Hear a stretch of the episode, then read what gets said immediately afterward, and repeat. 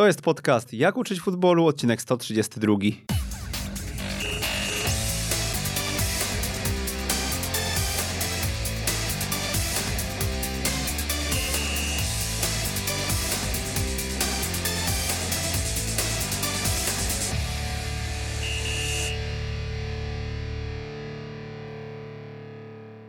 Jak uczyć futbolu, odcinek 132. Przy mikrofonie Przemysław Mamczak. Witam e, bardzo serdecznie. Wczoraj przez telefon powiedział mi, że będzie chciał w dzisiejszej audycji, w dzisiejszym podcaście pokazać różnicę w oglądaniu meczu między kibicem a trenerem. A jak słuchacie nas e, nieco dłużej, wiecie, że ten temat e, jest przeze mnie bardzo często poruszany i no, myślę, że eksplorowany wśród różnych e, trenerów, bo, bo, bo uważam go za bardzo, bardzo istotny. Więc dzisiaj poznamy e, jego patenty. Naszym gościem jest Łukasz Becela. Dzień dobry Państwu. Witamy trenerze. No i co, zaczniemy od przedstawienia, a potem z grubej rury. E, te różnice, no to będzie dzisiaj clue, myślę, i, no i będziemy oczekiwać konkretów. Startujemy, 90 minut mamy, tak jak mecz mistrzowski, wszystko dostosowujemy do piłki nożnej, tak więc pierwsza minuta idziemy od razu wysokim pressingiem. No to proszę się przedstawić naszym słuchaczom. Myślę, że tutaj postać e, na pewno nie anonimowa. Mm, gdzieś, e, gdzieś te kluby większe e, w ich sztabach się trener znajdował przez lata, ale może tak byśmy szybkim skrótem przez tę karierę, ostatnią dekadę szczególnie, przebiegli. Ciężko się przedstawiać, żeby wszystkie można powiedzieć o niczym nie zapomnieć o żadnym klubie i danych osobach. No, na pewno ostatnio Lech Poznań, dwa lata wspaniałej można powiedzieć pracy gdzie było dla mnie zaszczytem bycie asystentem, jednocześnie analitykiem przy pierwszym zespole, przy pierwszym trenerze Darku Żurawiu, tak więc wspaniałe dwa lata, gdzie osiągnęliśmy wicemistrzostwo kraju, jednocześnie awansowaliśmy do Ligi Europy, co było wspaniałą przygodą i poznaniem, można powiedzieć, pewnych struktur i zespołów z, z Europy, tak więc to są doświadczenia, których naprawdę będzie ciekawie później je tak gdzieś spożytkować. Wcześniej rok pracy, bardzo fajnej pracy jako drugi trener przy Mariuszu Rumaku w Odrze Opole, tak więc wspaniały też można powiedzieć rok, gdzie budowaliśmy, można powiedzieć, pewne struktury, albo nawet bym powiedział rozwijaliśmy, bo są bardzo dobrze rozwinięte w Odrze Opole i natomiast cała infrastruktura, natomiast był to projekt długofalowy i cieszę się, że przez rok mogłem w tym uczestniczyć. Fajne doświadczenia, można powiedzieć, i tylko, nie tylko trenerskie, ale też pracując z ciekawymi zawodnikami, takimi jak Jakub Moder, który można powiedzieć z Odry Opole razem również przeszedł do Lecha Poznań, tak więc przeszedł tą swoją drogę seniorską i eksplodował w postaci takiej, że znalazł się w pierwszej reprezentacji Polski. To jest kolejna, można powiedzieć, bardzo ciekawa, ciekawe doświadczenia. Wcześniej dwa i pół roku pracy w Pogoni Szczecin, niesamowitym klubie, w którym y, odpowiadałem jako szef scoutingu, odpowiadany byłem za scouting, razem z Darkiem Adamczukiem i Maćkiem Stolarczykiem tworzyliśmy, może powiedzieć, dział sportowy, pion sportowy, który, można powiedzieć, odpowiadał za sprowadzanie zawodników, za e, rozwój akademii, bo pamiętajmy o tym, że oprócz tego ja jestem przede wszystkim trenerem i, i uczestniczyłem w tak ciekawym projekcie jak Pogoń Future, o którym możemy porozmawiać, czyli 20 chłopaków najlepszych akademii, uważam, jeden z, z większych akademii i najsilniejszych ze względu na to, że pokazujących dzieci zawodnicy później się znajdują, czy w reprezentacjach młodzieżowych, czy w pierwszym, czy drugim, w pierwszej, czy drugiej lidze i są bezpośrednim, można powiedzieć, takim aktorami polskiej ekstraklasy, to wiadomo też Pogoń Szczecin i tam wspaniałe, można powiedzieć, doświadczenia w tym całym projekcie. Nie mogę zapomnieć o swojej kolebce, czyli można powiedzieć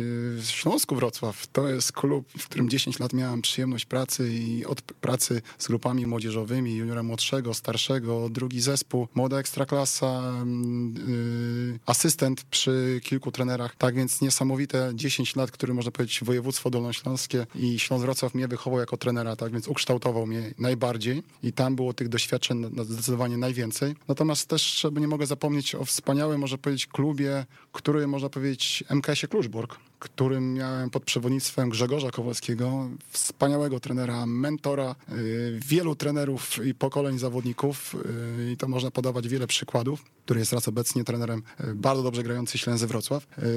Pracowaliśmy w pierwszoligowym MKS-ie Kluczburg z Waldemarem Sobotą wtedy, tak więc wieloma ciekawymi zawodnikami i osiedliśmy fajne miejsce w pierwszej lidze, jak na ten klub opolski, tak więc to było naprawdę duża, duża sprawa. I to były, można powiedzieć, takie miejsca klubowe. Natomiast też nie mogę zapomnieć o reprezentacji Polski, bo to były mm, dla mnie trzy lata Poznania najlepszych piłkarzy rocznika 99 i 97, tak więc i też byli zawodnicy rocznika 98, czyli jak y, Gumny, jak Jóźwiak, którzy byli przy tych reprezentacjach i pracując z taką młodzieżą, to też człowiek się uczy, um, uczy się przede wszystkim potencjał, jaki można wykorzystać z tych zawodników, jaki w nich drzemie i jak oni się rozwijają na, na, przestrzeni najbliższych lat. Tak więc nie chciałbym, bo, bo to nie o to chodzi, żeby pokazywać, gdzie się pracowało, tylko z każdym, z każdym miejscem są związane niesamowite doświadczenia. Również też yy, będę mówił nie tylko o samych sukcesach, ale też o porażkach, które bardzo kształtują człowieka. Yy, przede wszystkim nie, bo ja zawsze wyciągam, staram się wyciągać wnioski nie tylko ze zwycięstw, ale też z porażek, nawet refleksje, które później pomagają tym, żeby być lepszym trenerem. Szef skautów e, w Pogoni Szczecin, mm, analityk, ta rola się przewijała i trener asystent w sztabie. W której roli Łukasz Becela czuł się najlepiej? We wszystkich. Dlaczego tak mówię? Dlatego, że przede wszystkim najlepiej się czuję na boisku, bo wszystko było w większości związane tym, że każda praca, w którejkolwiek byłem, nawet jako szef scoutingu, również y, kilka dni w tygodniu prowadziłem treningi indywidualne właśnie z tą grupą Pogoni Future i również przybyłem w tym samym czasie w reprezentacji Polski jako asystent Rafała Janasa, tak więc cały czas najlepiej się czuję, najlepsze środowisko dla mnie, w którym się rozwijam, to jest y, boisko, to jest, nie ma dwóch zdań. Natomiast te wszystkie role, które wymieniliśmy, są to role, które bardzo rozwijają każdego trenera. Uważam, każdy trener, jeżeli funkcjonuje nawet jako pierwszy, musi bardzo dobrze rozumieć grę, czyli analiza. Po drugie, znając, można powiedzieć, środowisko, pracując nie tylko na poziomie ekstraklasy, ale poziomie pierwszej ligi, drugiej ligi i, i niższej kategorii i grup młodzieżowych, bardzo ważna jest też rola skauta. Dlaczego? Że każdy trener nawet, y, jak prowadzi swój zespół, też w pewnym momencie zderza się z tak zwanym wyborem zawodników, czyli selekcją. I myślę, że każdy również jest po części też skautem, czyli każdy trener jest analitykiem, każdy trener jest też skautem. Natomiast ja miałem takie szczęście, że mogłem y, przy tych projektach się bardzo rozwijać i mm, zwracać uwagę na pewne szczegóły, czyli budować, można powiedzieć, wizję wizję scoutingu razem z, z kolegami z pionu sportowego y, i patrzeć, można powiedzieć, co jest najważniejsze dla danego klubu. Pamiętajmy też o tym, że w każdym klubie jest pewna specyfika, są pewne wytyczne, jakich zawodników trzeba sprowadzać, o jakim charakterze. Oprócz tego, że ktoś ma pewne umiejętności techniczno-taktyczne czy tam motoryczne, bardzo ważne jest cechy mentalne, na które zwracaliśmy bardzo szczególną uwagę, jeśli chodzi o ten scouting. Analiza jest fantastyczną sprawą. Dlaczego? No bo każdy mecz, każdy trening analizujemy. Nie ma trenerów, którzy tylko prowadzą trening, prowadzą mecz i analizują swoje prace. Dlatego też analiza się wiąże z każdym każdy może być elementem piłki nożnej każdego z nas, trenerów. Dlatego miałem też przyjemność zwracania uwagi na pewne szczegóły, robienia analiz przeciwnika, analiz pomeczowych, analiz indywidualnych, analiz formacyjnych, analiz stałych fragmentów, analiz y, statystycznych, co będziemy zaraz o tym rozmawiać, jak analiza jest już szeroko rozumiana, można powiedzieć, nauką. Ogólnie piłka nożna tak ewoluuje, że piłka nożna stała się wielką nauką jeżeli nie będziesz cały czas na najwyższym poziomie się specjalizował, nigdy nie osiągniesz yy, sukcesu yy, albo nie osiągniesz rezultatów tych, które sobie gdzieś tam planowałeś. Mhm. No to zaczniemy od tej analizy. Ja do scoutingu na pewno nawiążę i nawiążę też do tych cech mentalnych, bo to, mm, to mnie też interesuje nawet w kontekście ostatniego e, naszego live'a z Tomkiem Pasiecznym, scoutem Arsenalu. E, ale o tym za chwilę. To mm, co, czym jest ta analiza dla trenera? Analizę trzeba przede wszystkim podzielić e, na kilka etapów, bo mm, przede wszystkim najważniejsza jest analiza własnej gry, bo uważam, że w większości powinniśmy się koncentrować na analizie swojego zespołu, swojej myśli, od, iść od ogółu do szczegółu. Dlaczego tak mówię? Bo od ogółu, czyli zwracać uwagę na pewne założenia, które mieliśmy i czy je realizujemy. Potrafić, można powiedzieć, je dobrze odczytywać, czy w odpowiednim momencie, czy odpowiednią decyzję dany zawodnik podjął. Drugi rodzaj analizy to jest analiza przeciwnika. Też jest bardzo ważna, szczególnie na gdzieś na wyższym poziomie, bo tam już są szczegóły. Oprócz tego, że koncentrujesz się na swojej grze, musisz zwracać uwagę na to, jak przeciwnik gra, gdzie są jego mocne i słabe strony. Na razie mówię to ogólnikowo, bo chcę przedstawić na razie, co to znaczy w ogóle ogólnie analiza, żeby też wiedzieć, jak szeroko rozumiane, można powiedzieć, jest to słowo. Dlatego, że też kolejnym etapem analizy to jest analiza statystyczna, gdzie również y, wyciągasz pewne wnioski odnośnie zachowań, poruszania się zawodników, kto jest najgroźniejszy najgroźniejszym zawodnikiem, które sektory, gdzie zakładają pressing, w którym momencie, w jakim, jak czasowo to wygląda, czy ktoś stosuje pewną strategię czasową, czyli na przykład robią tak zwaną metodę potencjalizacji, stosują od razu w pierwszych minutach meczu i stosują tak zwany wysoki pressing, to musisz umieć odczytywać, czy to jest po prostu przypadek, czy to jest po prostu jakaś złość sportowa, czy to jest po prostu myśl szkoleniowa danego trenera. Analiza to przede wszystkim nie tylko analiza, jak się każdy myśli, analiza y, wideo, to przede wszystkim też analiza y, zespołu online, czyli podczas treningu. Czyli kolejny etap bardzo szeroki, czyli nagrywanie treningów, analizowanie każdej części, patrzenie, czy prawidłowo, czy jestem zadowolony z tego, z tego rodzaju treningu, czy odpowiednim coaching w odpowiednim momencie, czy zwróciłem uwagę na pewne elementy, które by dobre były i, i potwierdziłem to zawodnikom, tak, to jest dobry moment, w którym trzeba to zakołczować, czy w, czy w odwrotnym kierunku, czyli jeżeli coś zawodnicy nie realizują, a było takie założenie przed, przedtreningowe albo przed danym, przed danym ćwiczeniem, czy zareagowałem w odpowiednim momencie, żeby jednak to ćwiczenie dalej się dobrze rozwijało. Czyli analiza treningu, yy, wycinanie tego, pokazywanie nie tylko, żeby sztab sobie to oglądał, ale później też w rozmowach indywidualnych. To bardzo przekonuje zawodników do tego, że widzą, że ktoś jest przygotowany i widzą, że chcą podnieść jego umiejętności. Naszym zadaniem jest nie tylko, żeby zespół wygrywał jako trenerzy, ale też, żeby podnieść umiejętności danego zawodnika na wyższy poziom. Wtedy automatycznie, jak kilku zawodników będzie podnosiło, tym samym będzie poziom sportowy całego zespołu. I stąd się tym wiąże, że analiza treningu jest kolejnym bardzo szeroko rozumianym, można powiedzieć, elementem ogólnie analizy. Co jeszcze? Jeśli chodzi o analizę, to na pewno trzeba wszystkie e, rozgraniczyć. Analizę przeciwnika, analizę własnego zespołu, analizę treningu, ale ta online, czyli przekazywanie bezpośredniej informacji w czasie meczu, ławce trenerskiej. Zdecydowanie każdy z nas wie, że jednak z góry widzi się pewne szczegóły, odległości między zespołami, odległości, odległości między formacjami, między sobą zawodników, które można przekazywać, pokazywać, gdzie można powiedzieć dany sektor możemy w ataku zaatakować, gdzie jest ta przestrzeń do tego, żeby wbiec tam tam jak najbardziej. W defensywie, czy odpowiednie są odległości, czy zastosowaliśmy w odpowiednim momencie ten, y, założyliśmy odpowiedni pressing, czyli czy ograniczenie czasu i przestrzeni, jak ja to lubię nazywać u zawodników. I te informacje możemy przekazywać, tak? Więc to jest kolejna rzecz, która się z tym wiąże. Szczęście wiąże analiza również. Analiza, żeby przygotowywać pewne filmy motywacyjne, nie tylko na odprawę przedmeczową, czyli kolejny element analizy, czyli tam w odprawie przedmeczowej nie tylko się mówi, co zawodnicy mają grać, ale też pokazywać. My jesteśmy bez względu na to, to mężczyźni z rokowcami i bardzo dobrze um, utrwalamy sobie pewne rzeczy, jak widzimy coś, czy jak chcemy jakieś założenia danemu zespołowi przekazać, to najlepiej to było, żeby to było w formie graficznej. Grafiką teraz na tym, tak ta piłka się rozwija i tyle systemów fajnych graficznych jest, że można naprawdę grafiką już nie trzeba nic mówić, tylko już pokazywać i zawodnik, czy to jest z Polski, czy obcokrajowiec, już wszystko widzi, czego od niego oczekujemy. Kolejne etapy. Oczywiście można ten temat mówić szeroko, ale zaraz dojdziemy od ogółu do szczegółu. No myślę, że jakbyśmy chcieli wszystkie szczegóły e, poruszyć z tych tych wymienionych ogółów, e, no to mm, musielibyśmy chyba do następnej audycji e, tutaj e, zabukować nasze studio. Trenerze, to zapytam, bo tak, pierwsza rzecz, która mi przyszła gdzieś na myśl odnośnie tego oglądania meczu. Ja pamiętam jeszcze z czasów, gdzie na trybunie prasowej się pojawiałem Śląska Wrocław i kiedy trener był w sztabie tego Śląska właśnie. Tak.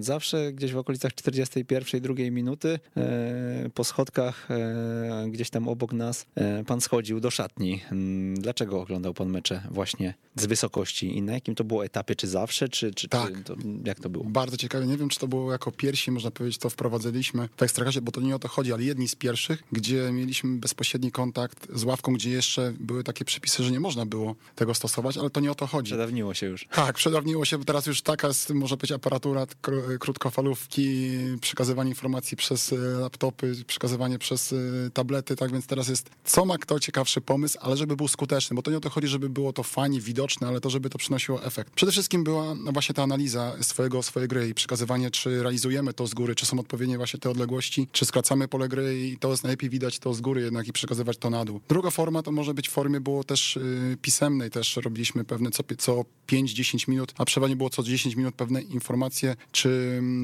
yy, zauważyliśmy yy, pewne zachowania też u przeciwnika, gdzie jest ich, można powiedzieć, w tym momencie słabsze, słabsza albo mocniejsza strona. Dlaczego w 40 którejś minucie już schodziliśmy? Dlatego, żeby już przygotować się na dole i przekazać pewne informacje trenerowi. Nagrywaliśmy pewne fragmenty, które pokazywaliśmy trenerowi. On ustalał, czy później pokazujemy, czy nie zespołowi, albo nagrywaliśmy również, jak było to też widoczne, na pewno pan dobrze pamięta, na tablecie stałe, wszystkie stałe fragmenty gry i przekazywaliśmy trenerowi Pawłowi Barylskiemu, który był za to odpowiedzialny za stałe fragmenty gry i on wybierał te, które już sobie zapisywał, że coś było nie tak i zobaczył to na z góry, czyli już z tej kamery taktycznej, tą stały fragment gry i mógł zareagować, czyli bez, bezpośrednio przekazać zawodnikowi, słuchaj, byłeś nieustawiony, źle ustawiony jako ten pierwszy podczas przecinający meczu. podczas meczu mhm.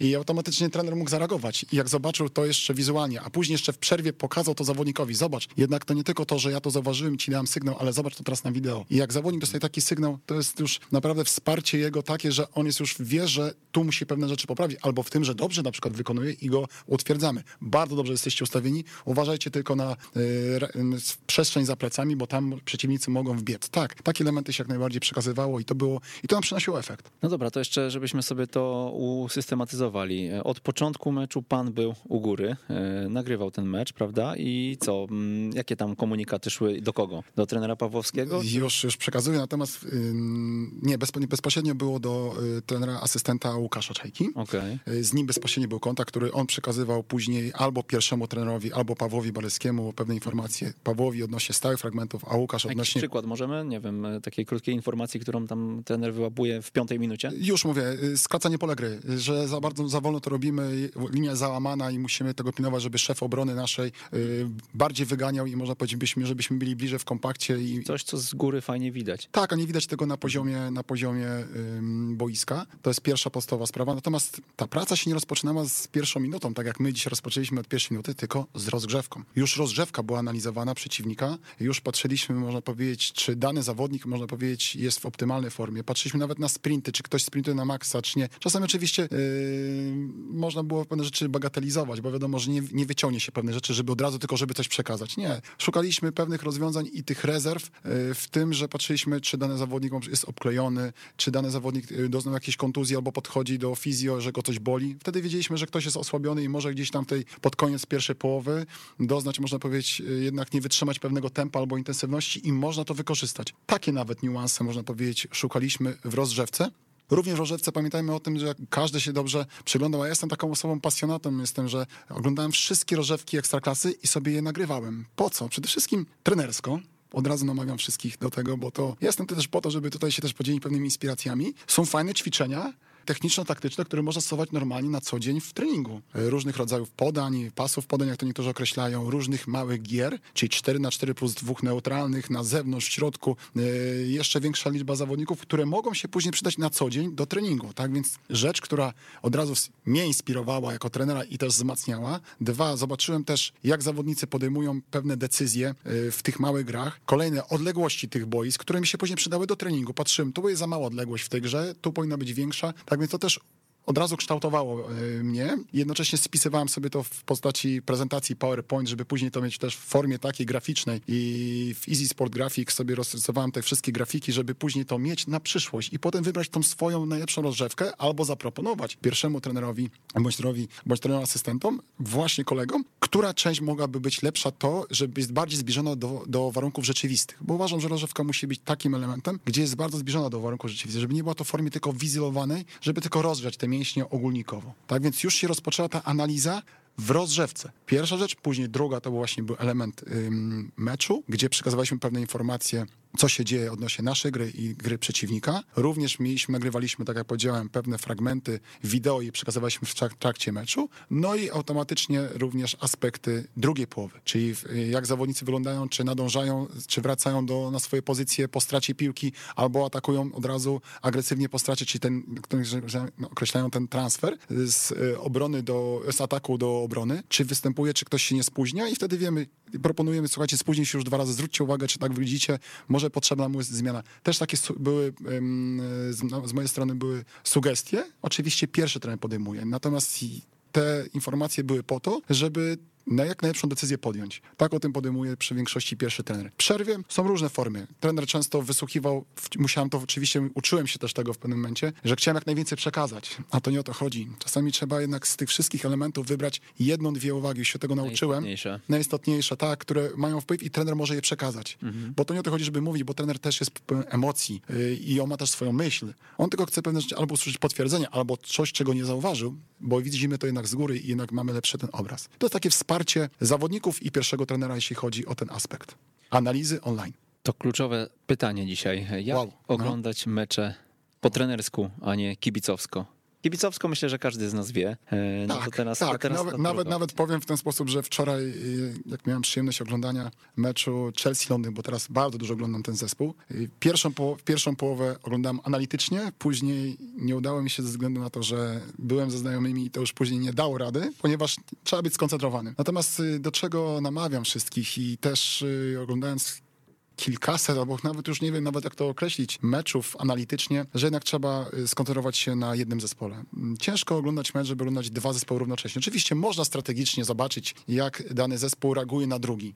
I na tym się głównie koncentruję. Natomiast uważam, jeżeli idziemy metodycznie i chcemy y, wyciągnąć jakieś wnioski, uważam, powinniśmy zacząć od oglądania jednego zawodnika. Co to nam daje? Daje nam przede wszystkim to, że poznajemy y, specyfikę jego pozycji w danym ustawieniu. I też musimy to zaznaczyć, bo są różne boczni obrońcy, a czy boczni pomocnicy inaczej funkcjonują w ustawieniu 4-4-2, inaczej w ustawieniu 4-2-3-1. Są inne w ogóle ich pola poruszania się, a co dopiero jeszcze też po części zadania. No czy- oczywiście niektóre są ze sobą spójne i już przez ten pryzmat buduje swój, można, swoją filozofię na temat zadań, które zawodnik powinien wykonywać modelowo na tej pozycji. Czyli już się buduje swoją, można powiedzieć, wizję. To jest przede wszystkim taka informacja dla trenerów y, młodych, którzy rozpoczynają. Drugą rzecz, którą ten, to uczę się przede wszystkim, oczywiście już mając wszystkie pozycje, inne, inne ustawienia, rozbudowuję to i dopisuję czasami. Nawet po pewnych latach, po 10 latach ta piłka tak ewoluuje, że się zmieniają nawet sposoby mm, zadań zawodników na, danych, na danej pozycji, co też powoduje to, że dopisujemy pewne rzeczy. I to jest kolejny przykład.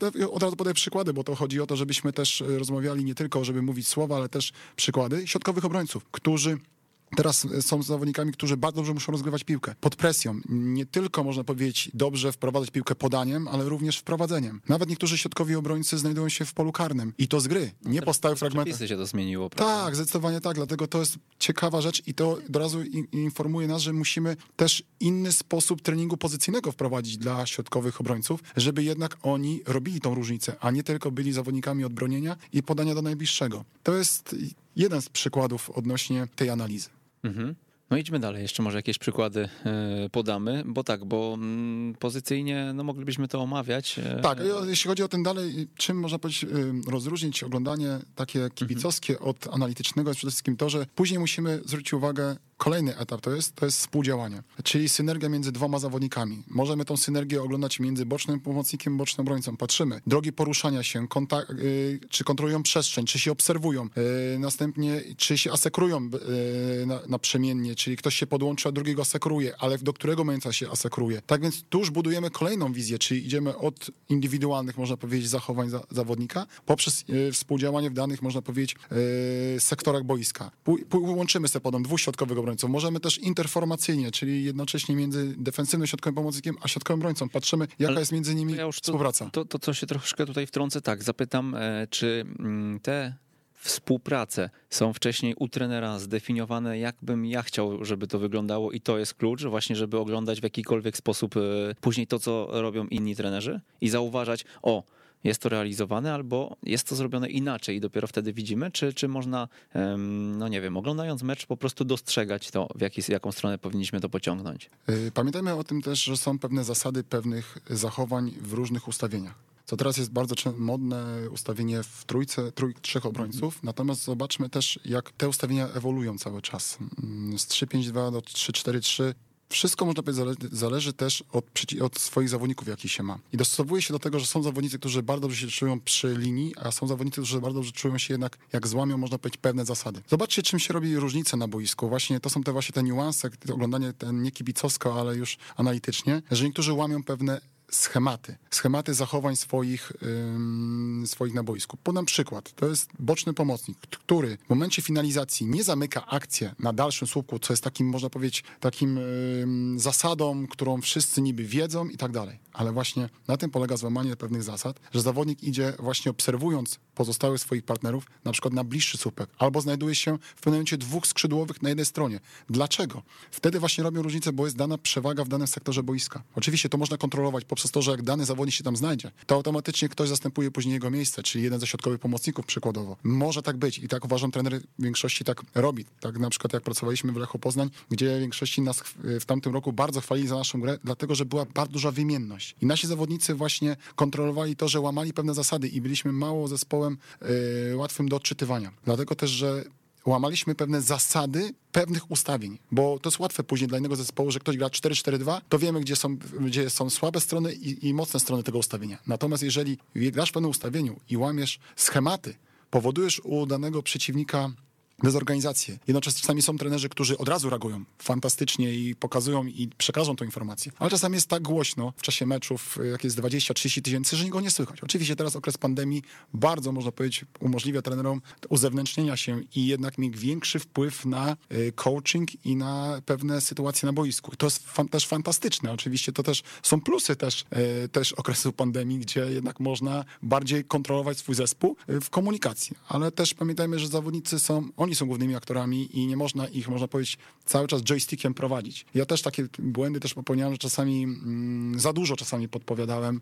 y, zawodnikom i też czy jako samodzielny trener, czy jak byłem gdzieś y, współpracownikiem i też się na to łapałem, że później z zawodnikami rozmawiałem, bo uważam też, że z zawodnikami trzeba rozmawiać. Są zawodnicy, którzy lubią tę komunikację. Lubią informacje, że pomaga im się w pewnych zachowaniach na przykład defensywnych, ale są też zawodnicy, którzy jednak są, chcą podejmować decyzje sami, natomiast są od tego przerwy i analizy pomeczowe albo analizy treningu, żeby jednak dać mu tą informację, bo on jednak jest głównym aktorem i on podejmuje sytuację. Ja bym wrócił do tego łamania schematów w Lechu. Mhm. Wobec jakich zasad to się odbywało? Możemy to skonkretyzować też jakoś? No bo mm, to nie była samowolka, zakładam, tak? Nie, Gdyby była, no to, no to byłoby, można powiedzieć, nie. E, no może ktoś by chwalił, ale na pewno tak. nie byłoby to związane z waszą, waszymi wdrożeniami pracą, tylko e, wynikałoby to z przypadku, tak? Nie, zdecydowanie. Filozofia w ogóle klubu, kiedy przeszedłem i trenera Darka Żurawia, była przede wszystkim, żeby grać ofensywnie od początku, od samego otwarcia gry. Było wiele wariantów otwarcia gry, które robiliśmy, nawet jak przeciwnik widzieliśmy, że będzie zakładał na nas wysoki pressing. Nie uciekaliśmy od tego. Chcieliśmy uczyć zawodników, żeby nie mieli takiej presji, no to oczywiście, jeżeli przeciwnicy robili to bardzo dobrze, no to też nie robiliśmy sytuacji, że na siłę otwieraliśmy grę, tylko szukaliśmy pewnych rozwiązań różnych, czy podań chipowych, czy podań, można powiedzieć, dalszym podaniem, żeby zbierać tą drugą piłkę, ale w większości staraliśmy się jednak rozgrywać piłkę od tyłu, bo tak był budowany zespół i to była gdzieś nasza jakaś przewaga. Oczywiście mając dobrego bramkarza, który gra fantastycznie nogami. To jest też mhm. klucz do tego, czyli znów o czym mówimy, wracamy do tego, co mówiłem, że też trzeba dostosować, jaki się ma zawodników. No bo jeżeli masz bramkarza, który nie gra dobrze nogami i jednak unika i się chowa y, w rozgrywaniu, no to, to nie jest dobre. Dlatego to były takie właśnie łamanie pewnych schematów, że my otwieraliśmy grę y, poprzez różnych zawodników. Nie tylko przez środkowych obrońców, ale też przez bocznych obrońców, przez środkowych, nawet dziesiątka, która schodziła bardzo, bardzo nisko do, do, do, do po piłkę. Rota, rotacje. Rotacje. Rotacje zdecydowanie i było kilka otwarć. Oczywiście też reagowaliśmy na przeciwników, bo widzieliśmy, że ktoś robi to bardzo dobrze, no to też musieliśmy być przygotowani, żeby nie być, tak samo brzydko określając, naiwni i dać się, można powiedzieć, i stracić bramkę. Czasami się tak zdarzyło, ale też tym też więcej zyskaliśmy, dlatego że zawodnicy czuli pewność siebie, że chcieli non-stop piłkę mieć. A jak się ma piłkę, to automatycznie masz większy wpływ na mecz. To jest przykład wczorajszego meczu. Kto był przy piłce więcej, ten wygrał mecz. Ale pod względem, można powiedzieć, kontroli, y, utrzymania się przy, y, przy piłce na połowie przeciwnika. Bo to jest, uważam, klucz teraz w nowoczesnej piłce nożnej, a nie utrzymywanie się, żeby się utrzymywać. Bo to trzeba rozgraniczyć to utrzymanie, te liczby, które teraz są podane. Ale można to łatwo też wyliczyć samemu. Jak się, ile czasu utrzymujesz się na połowie przeciwnika, y, samo można to policzyć.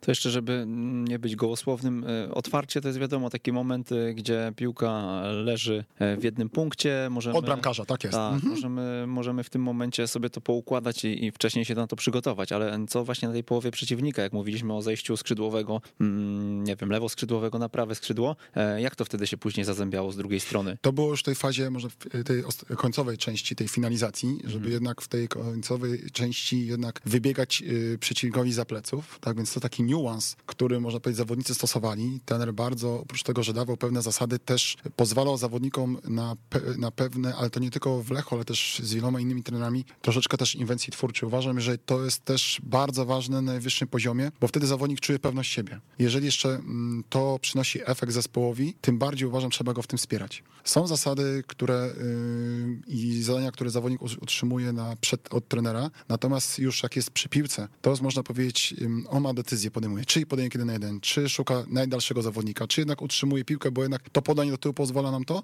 zmienić ciężar gry na drugą stronę i dalej jesteśmy, można powiedzieć, w tej fazie przy piłce i budowania ataku, czyli w zależności czy budowania na własnym powie, czy budowania na powie przeciwnika. To były takie właśnie szczegóły. Nie chciałbym też, bo są pewne reguły, które są tajemnicami pewnymi, które są w formach prezentacji i różnych analiz przygotowane i zawodnicy je oglądali, jaka wizja chcemy, jak chcemy grać i były przygotowane przykłady naszego zespołu, ale też przykłady zespołów, którymi się też pasjonowaliśmy i mogliśmy pewne elementy z, z ich gry wyciągnąć do naszej gry i pokazać zawodnikom, że robią to zespoły y, z innych lig, nawet i z polskie i, zagraniczne, bo nie mówmy, że tylko wszystko zagranicznym bierzemy, bo też uważam, że niektórzy trenerzy tak fantastycznie też prowadzą swoje zespoły i mają wizję swoich rozwiązań taktycznych, że możemy też od nich się inspirować pewnymi sprawami. Natomiast zawsze jednak w większości później kontrolowaliśmy się na własnej grze i dostawaliśmy te pewne niuanse i te decyzje zawodnicy podejmowali sami. W rozmowie z TVP Sport powiedział pan, że w zawodowej piłce liczą się tylko szczegóły. To jakie szczegóły są dla pana istotne? Gdybyśmy kilka przykładów sobie spróbowali wyciągnąć tych szczegółów. Bardzo dobre pytanie, natomiast y, to trzeba dostosować do odnośnie jakiej fazy. O jakiej fazie mówimy, o odnośnie jakich szczegółów. No szczegóły, ja to już nie tylko chodzi o analizę gry, ale powiem na przykład teraz na temat przykładu zaraz tego scoutingu, o którym będziemy rozmawiać. Nawet y, zwraca się uwagę pewne rzeczy, jak zawodnik zachowuje się przed meczem i po meczu, y, jak potrafi ocenić, można powiedzieć, swoją grę. To są te szczegóły, które później pozwalają w wyborze zawodnika do wyborze do danego klubu. Jeśli chodzi o trening, również szczegóły przygotowania treningu, żeby było dużo wcześniej, żeby automatycznie pewne elementy były omawiane z zawodnikami i przed i po. To są te niuanse. Również uważam, że szczegółem to jest coaching. Ja powiem tak, że ja się podzielę taką ciekawą, można powiedzieć, anegdotą, gdzie jeździłem jako młody student po wielu trenerach ekstraklasowych i po trenerach pierwszej ligi. Nagrywałem sobie te treningi tyle, co mogłem oczywiście kamerą, jak nie zapisywałem, mam swoje zeszyty, które do dziś mam i sobie do nich wracam i są fantastyczne, bo uważam, że niektóre rzeczy do dziś mogą mnie zainspirować do tego i, i dużo pewnych ćwiczeń sobie zapisywałem. W pewnym momencie miałem taką po dwóch latach dużą wiedzę tych ćwiczeń, że yy, automatycznie już sam człowiek wymyślał swoje pod, pod swoje potrzeby. Natomiast do czego dążę? Że oprócz tego, że widziałem fajne ćwiczenie i próbowałem je później zastosować, to okazało się, że nie wiedziałem w ogóle, co było celem tego ćwiczenia. I okazuje się, to ten trener, który robił elementy pewne w ofensywie, ja robiłem, myślałem, że to jest gra na defensywę.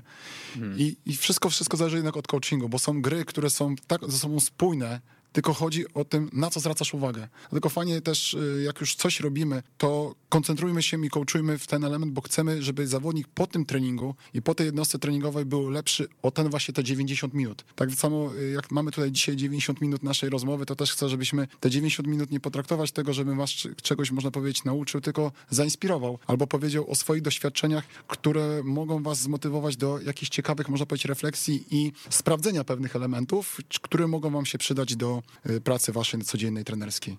To jeszcze wracając do tych taktycznych aspektów, po, do każdej fazy jesteśmy w stanie przypisać po jednym szczególe?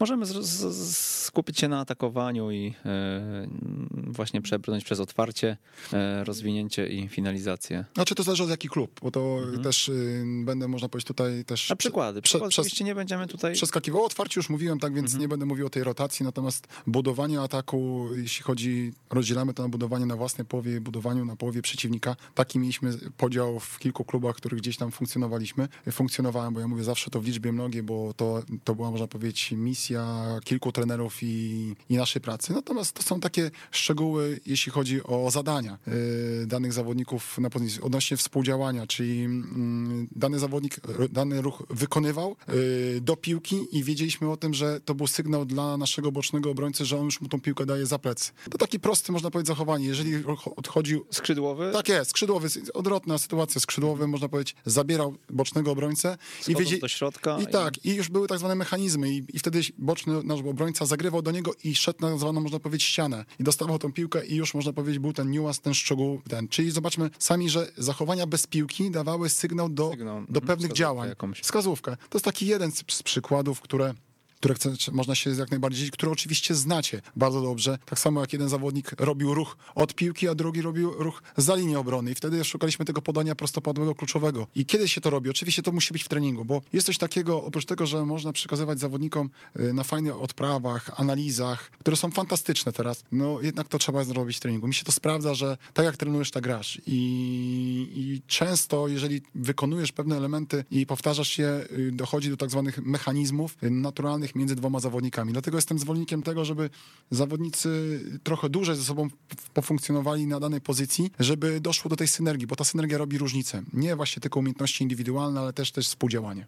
Mhm. Wykład na Wszicu kilka lat temu. Tak sobie odkopałem e, notatki moje z przed lat, gdzieś się tam spotkaliśmy o, i, i zacytuję. Mm, zacytuję tutaj, dużą uwagę trener zwracał, pamiętam, na strefę BZB, czyli bezpośredniego zagrożenia bramki. E, mówimy o szerokości pola karnego do 25 metra od bramki. Tak. 97% goli pada z tej strefy, prawda? Tak, to się zmienia, bo w zależności no, od, od, rozgrywek to tak dalej. Ale liczmy statystyki tak, ale to jest około okresu. Tak, 90 parę procent jest wszystkich bramek, które wpadają to właśnie z tego sektora i automatycznie, jeżeli wiemy, że taki sektor jest, to automatycznie każde podanie i wprowadzenie piłki jest tworzeniem sytuacji zdobycia bramki. I, I to jest fajna różnica między kibicem a trenerem, że kibic na przykład wie, co znaczy uderzenie piłki do bramki, wie, co znaczy utrzymanie piłki, bo to jest każde podanie do tyłu i w poprzek, wie, co znaczy zdobycie pola gry, bo to jest każde podanie, jak sama nazwa mówi, zdobywanie pola, czyli prowadzenie albo podanie. Natomiast y, tworzenie sytuacji to znaczy, to nie tylko asysta. Czasami tworzenie sytuacji zdobycia bramki jest jeszcze, tak niektórzy określają nawet, yy, zacytuję mojego kolegę Remka Jezierskiego, asysta yy, drugiego stopnia. Czyli ten zawodnik, ten, który rozpoczyna tą akcję, jest też już podaniem kluczowym. Czyli każde podanie i wprowadzenie piłki, jeżeli wiemy, że tam tyle bramek wpada z tego sektora, jest czymś pożądanym i chcemy, żeby tych podań było jak najwięcej, bo wtedy mamy więcej sytuacji do zdobycia bramki. Dlatego też później, jak weryfikujemy statystycznie zawodników, albo z nimi rozmawiamy, bo uważam, że to też jest fajna rozmowa, żeby też oni ocenili, że chcemy od naszej dziesiątki, żeby jednak jak najwięcej stwarzała tych podań kluczowych. Czy ustawimy 4-2-3-1, czy 4-1-4-1, chcemy, żeby te nasze ósemki, dziesiątki podawały jak najwięcej podań prostopadłych, albo stwarzały y, podania, albo uderzały piłkę z tego sektora. Przykład nawet zawodnika, którym, którym miałem przyjemność też pracy, to jest właśnie o którym już mówiłem, czy w y, Odrze Opola, czy w reprezentacjach młodzieżowych, to jest Kuba Moder, który z pozycji numer 6 czy 8, 10 bardzo dużo stwarzał sytuacji bramkowych i sam sobie stwarzał. Pamiętajmy o tym, że stworzenie sytuacji to nie jest tylko stworzenie komuś, ale też samemu sobie, czyli wejście w ten sektor i uderzenie z dystansu. I Kuba coś takiego miał, podaję jego przykład, bo to będzie taki najbardziej teraz wiarygodny wiarygodny i z drugiej strony na topie pod względem tego, że on teraz jest osobą, która y, jest w pierwszej reprezentacji i jest, ma znaczącą rolę. Jeszcze jeden cytat w takim razie z tego e, wykładu. Mm, inaczej, może to nie jest cytat, bo tam e, przedstawił nam trener tabelę z działaniami e, w grze w ataku i w obronie to było podzielone z podziałem na indywidualne i współ Działanie. i współdziałania, tak, e, oraz też tam było, było podział na z przeciwnikiem i bez tego przeciwnika. Czy, czy taka tabela, e, bo to było, mm, może tak, przybliżmy naszym słuchaczom, jaki był cel prowadzenia tych statystyk, bo to chyba były, były, były jakieś przełożenie tak. Mm, działań wojskowych na liczby i do czego to prowadziło i czy pan to stosował w przeszłości? Czy może nadal stosuje? I powiem, że tak, dlatego że to jest, y, są to pewne, to jedna z analiz y, sprawności działania zawodników z piłką, czy jego aktywności, skuteczności, ale przede wszystkim cenności działania, bo inaczej Pamiętajmy, że statystyki są po to, żeby czasami nie odpowiedzą nam na pewne informacje. Musimy zobaczyć to przede wszystkim. Zawsze każdą statystykę trzeba potwierdzić, oglądając później pewien fragment, klip wideo bądź dany fragment meczu. To jest jedna rzecz. Natomiast druga, pamiętajmy, że na przykład podajemy statystyki, że ktoś był, jeden zawodnik wykonał yy, przykładowo 50 podań do przodu. Teraz patrzymy te bo to podają na statystyki, gdzie wyliczają nam różne systemy, czy Instata, czy Y-Scouta, wyliczają nam albo podają nam po meczu i w tym się też pasjonujemy, bo zwracamy na to uwagę. Natomiast trzeba zwrócić uwagę, jakie to były podania. Czy to były podania właśnie tak zwane bezpieczne, czyli bez przeciwnika, czy one były w obecności przeciwnika. Zdecydowanie cenniejsze są w obecności przeciwnika, bo piłka idzie w takim kierunku, że cały czas już coraz więcej zespołów presuje, jesteś cały czas pod presją jednak y, tego, tego obrońcy i uważam, że każde działanie skuteczne właśnie pod presją jest cenniejsze niż bez presji. Oczywiście to jedno i drugie jest ważne, bo występuje na boisku, natomiast my musimy jako trenerzy rozgraniczyć pewne działania. Ja to nazywam, że niektórzy zawodnicy a wykonał 50 podań, ale wszystkie bez przeciwnika, nie podejmował ryzyka i nie dawał nam tej przewagi. Czyli tak zwany, można powiedzieć, ja to nazywam batonik alibi można mu dać, bo grał bezpiecznie, bez, bez przeciwnika i czyste konto, a zespół przegrał. A miał właśnie on robić przewagę, bo miał to pole, tą przestrzeń, żeby zdobywać yy, to pole i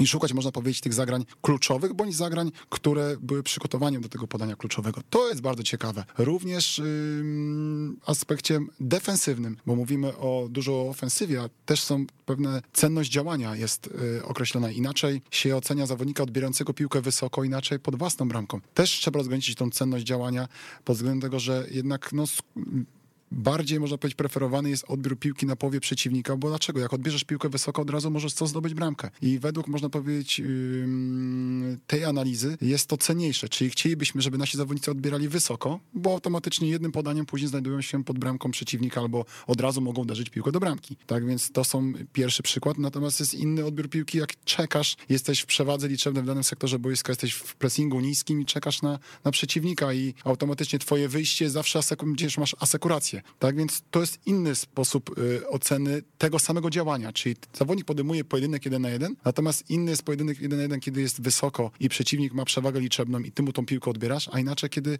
masz ty tą przewagę. Tak więc też musimy to rozgraniczyć. I to właśnie się bierze z tym fajnym pytaniem, które pan zadał, czym się, czym się różni analiza kibicowsko tej analizy trenerskiej. Ja już nie mówię analitycznej, ale trenerskiej. Musimy to powoli zacząć rozgraniczać. Ale kiedy to będzie, jak będziemy oglądać jeden zespół, czy swój zespół, czy zespół, który nas inspiruje przez dłuższy czas. Dlatego taką moją y, sposobem, można powiedzieć, wyciągania nowych rzeczy, to jest przede wszystkim y, oglądanie zespołu przez kilka miesięcy, po to, żeby zobaczyć pewne mechanizmy, te właśnie współdziałania, y, czy dany zawodnik ryzykuje i stwarza tą przewagę w tym ustawieniu i wtedy jest to dla mnie informacja i rozbudowanie mojej wizji trenerskiej, ale też wiedzy na temat taktyki, która cały czas widzę, że non-stop człowiek się uczy i to jest dla mnie też pasjonujące.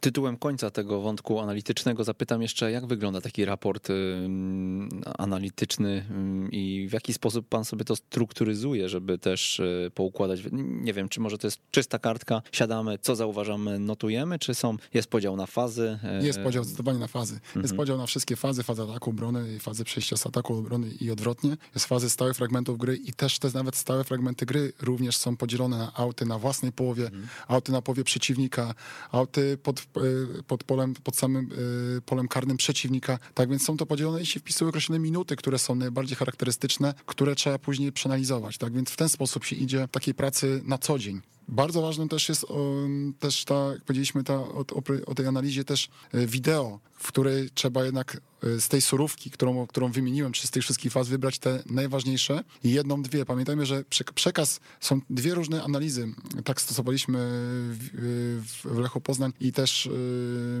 w Śląsku Wrocław jest analiza inna dla trenerów, czyli ta tak zwana robocza, gdzie jest rozszerzona, gdzie zwracamy uwagę na wiele szczegółów i podejmujemy sami decyzje, które rzeczy są najważniejsze, które warto pokazać danemu yy, zespołowi, a inna to jest dla zawodników. Dla zawodników już jest, można powiedzieć, ta pigułka, czyli to, co chcemy jednocześnie im przedstawić, to, co pokazujemy, czy ich słabe, mocne strony, czy pokazujemy im, jak można ich już pokonać, albo pokazujemy ich tylko słabe strony. Pamiętajmy też o tym, że analiza jest też Dana osoba może mieć fantastyczną wiedzę na temat gry danego zespołu albo bardzo dobrze odczytywać własny zespół. Ale też jest bardzo ważną rzeczą, którą się nauczyłem i, i motywuję was do tego, żebyście też y, umieli, pracowali nad tym, umiejętność tego przekazania. Y, przekazania w taki sposób, żeby wiedzieć, że co jest najważniejsze. Bo możesz mieć wiedzę i przekazywać to i mówić to przez 10, 15, 20 minut, a zawodnik nic nie zapamięta albo zapamięta jedną rzecz. Ważne, żeby czasami nawet było to umieć nawet zmianę tonacji głosu, yy, zapytać zawodnika, żeby była informacja zwrotna, albo dać mu informację graficznie, że to do niego teraz ta informacja, żeby każdy zawodnik był czujny, tak jak na meczu, żeby to był jakby rodzaj treningu, że on teraz jest też gotowy jak najwięcej tych informacji sobie przyjąć i później umieć je wyegzekwować na, yy, podczas meczu. I to są właśnie takie rzeczy, o których gdzieś to nikt nie pisze w książkach, ale oprócz wielkiej wiedzy, która teraz jest, nauczanie przez wiele, można powiedzieć, yy, szkoleń fantastycznych, uważam i gratuluję wszystkim, można powiedzieć, osobom, które tak szkolą i mają tak fantastycznych yy, wykładowców, też jest ważne, żeby podawali te szczegóły, gdzie się robi różnicę i gdzie, gdzie właśnie ta analiza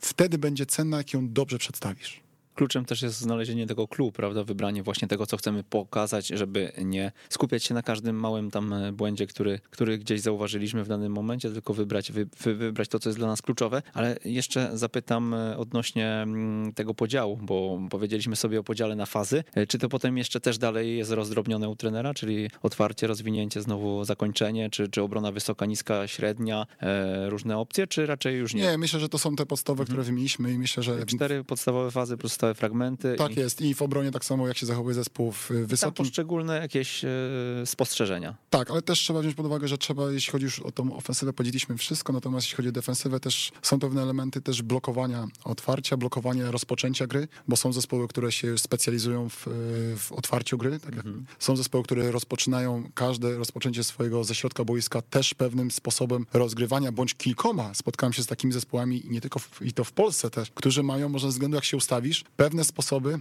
rozpoczęcia gry. I też zawodnikom trzeba to przedstawić. Oczywiście też trzeba postawić im, jak powinniśmy się do tego ustosunkować, e, nie tylko pokazać, bo najłatwiej jest oczywiście co, jak już robimy analizę, pokazać, jak przeciwnik to robi. Ale teraz jak przeciwdziałać temu?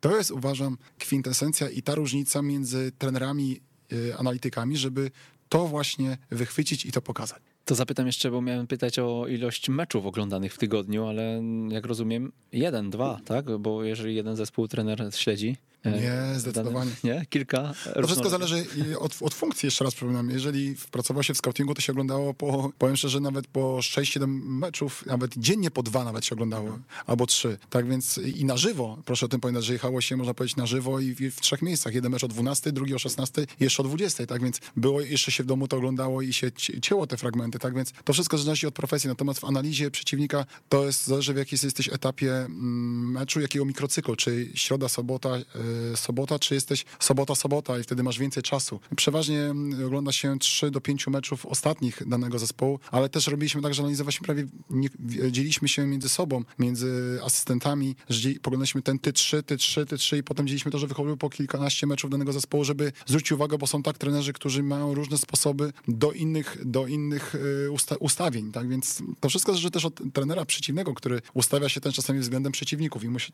musi być na to gotowy. Trenerze, czy wiesz, że każdego miesiąca w ramach Szkoły Trenerów Online spotykamy się na szkoleniach online z trenerami, których słyszysz w jak uczyć futbolu? Najciekawsi goście z największą wiedzą do przekazania przekazują ją regularnie. E, przekazują ją w formie wykładów, w formie warsztatów, e, a osoby uczestniczące w szkoleniach otrzymują też prace domowe do realizacji na kolejne dni. 10 godzin szkolenia, dostęp do niego przez kolejne 14 dni. Jeżeli chcesz poznać szczegóły, zapraszamy na ekstratrener.pl ukośnik STO. No to jeszcze zapytam, czym jest analityczne śniadanie trenera Beceli? O, proszę. Każdy, uważam, trener musi mieć oprócz swojej pracy, który wpada w wir czasami i nie ma też czasu na to, żeby później trochę też poświęcić sobie dla siebie. Tak jak każdy bardzo traktuje poważnie śniadanie, które jest pierwszym posiłkiem, który daje nam energię na cały dzień, a przynajmniej na początek tego dnia, który się rozpoczynamy. Tak samo ja przyjeżdżam dużo sobie wcześniej do pracy, y, mimo że mamy zbiórkę określoną, to sobie przyjeżdżam nawet godzinę czy dwie godziny wcześniej i mam fragmenty, które sobie ściągam z, z, z portalu UEFA i również mam kolegę, który jest analitykiem dla UEFA i mi przysyła y, analizy dwu, trzyminutowe meczów Ligi Mistrzów, Ligi Ligi Europy oraz y, meczów reprezentacyjnych, gdzie analizują je nie tylko analitycy, ale też y, znani trenerzy. Y, w sposób graficzny przedstawiają pewne rozwiązania. A to jest ogólnodostępne?